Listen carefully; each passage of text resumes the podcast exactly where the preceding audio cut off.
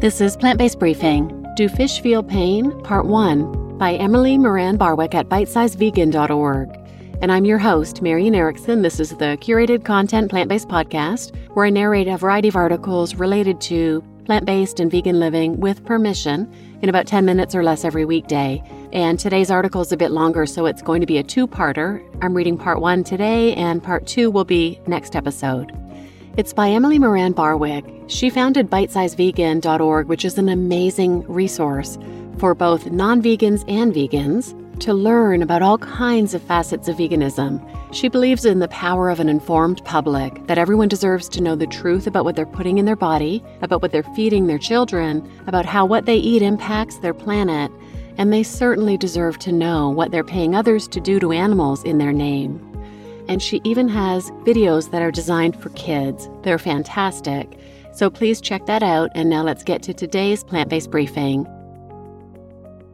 Do Fish Feel Pain? Part 1 by Emily Moran Barwick at bitesizevegan.org.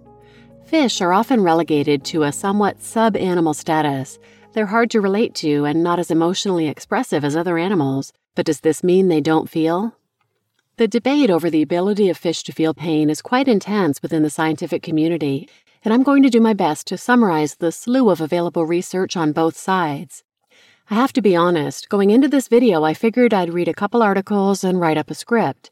Two days later, I was still reading. I like to keep my video posts as short and simple as possible, but I also don't want to skimp on the facts. So get ready for some hardcore scientific truth bombs. Before we look into whether or not fish can feel pain, we must first understand pain itself. This is a tall order. Scientists are constantly learning more about the nature of pain, and there are still a lot of unanswered questions, but I'll do my best to simplify this extremely complex topic. The International Association for the Study of Pain has defined pain as an unpleasant sensory and emotional experience associated with actual or potential tissue damage or described in terms of such damage with the conditions that 1. Pain is always subjective, and 2. Pain is sometimes reported in the absence of tissue damage, and 3. The definition of pain should avoid tying pain to an external eliciting stimulus. These last points are of grave importance within the fish pain debate, so I'll briefly elaborate. One of the most critical concepts about pain is the distinction between nociception and pain, when you cut your finger, that stimulus activates your nociceptors, which are receptors of sensory neurons that respond to potentially damaging stimuli by sending signals to your spinal cord and brain. Nociceptors are often incorrectly called pain receptors. While the message they convey can be interpreted in the brain as pain, nociception itself can occur without pain. Nociception is a purely neurological occurrence, but pain perception is largely psychological and emotional. To illustrate the distinction, if you're under anesthesia during surgery, your nociceptors will still be firing and carrying signals to the dorsal horn of your spinal cord, where a reflex response is triggered and the signal moves on to the brain to be interpreted. However, as you're unconscious while under anesthesia, you cannot interpret these signals as pain and thus do not experience pain.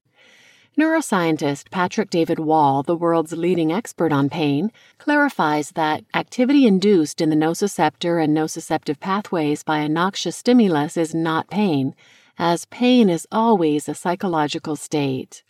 Therein lies the rub with the fish debate. In his article, The Neurobehavioral Nature of Fishes and the Question of Awareness and Pain, which has become the go to resource for the Fish Don't Feel Pain camp, Dr. James D. Rose argues that because fish lack a neocortex, a neuroanatomical structure that in humans is associated with conscious awareness, they cannot feel pain.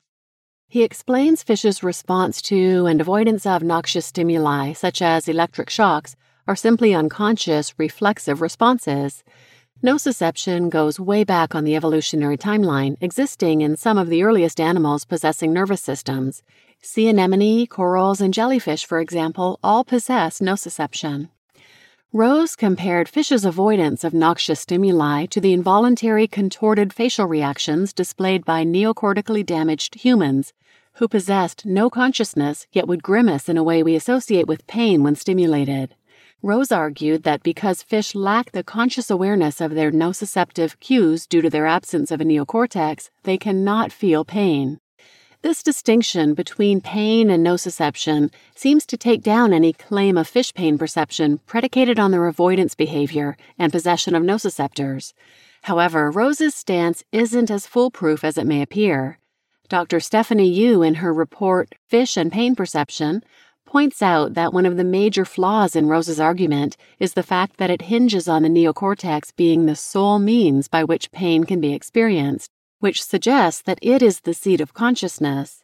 She goes on to state a cursory review of the neurobiology of consciousness shows both the complexity of the phenomenon of consciousness and that consciousness phenomena, such as pain, are not restricted to any one location in the brain. The neocortex is unique to mammals, where the presence of a large, considerably developed neocortex the requirement for experiencing pain, as Rose suggests, his theory would eliminate birds, amphibians, and other non mammalian animals, and even some mammals from having the capacity of feeling pain, which is unfounded. In short, comparing a fish or any other different species to our own, rather than attempting to understand their unique physiology, is greatly flawed, especially when the neuroanatomical aspects of our own consciousness are still so unknown. This kind of cross species application is the main flaw of the animal testing model as well. Check out this post linked here in my animal testing series to see how humans are often harmed and even killed by medications that made it through animal trials. Now, in reality, the brain of fish isn't even quite as foreign from ours as Rose would have us think.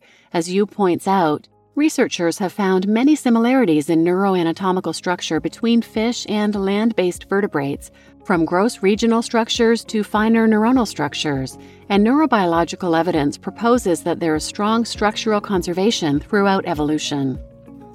For the sake of time and to keep this as simple as possible, I'm not going to delve into the specific similarities in brain structure and function between fish and mammals. If you want to get into the scientific nitty gritty, which I highly recommend, see the resources down below and the extra bit with the double asterisks pertaining to this point in particular. So, to my fellow nerds out there, enjoy. You just listened to Do Fish Feel Pain, Part 1 by Emily Moran Barwick at bitesizevegan.org. And I'm your host, Marian Erickson, and please tune in tomorrow for the second half of this post, where we get into the studies proving that fish do, in fact, feel pain and suffer. So please share this episode with anyone who might benefit, and thanks for listening.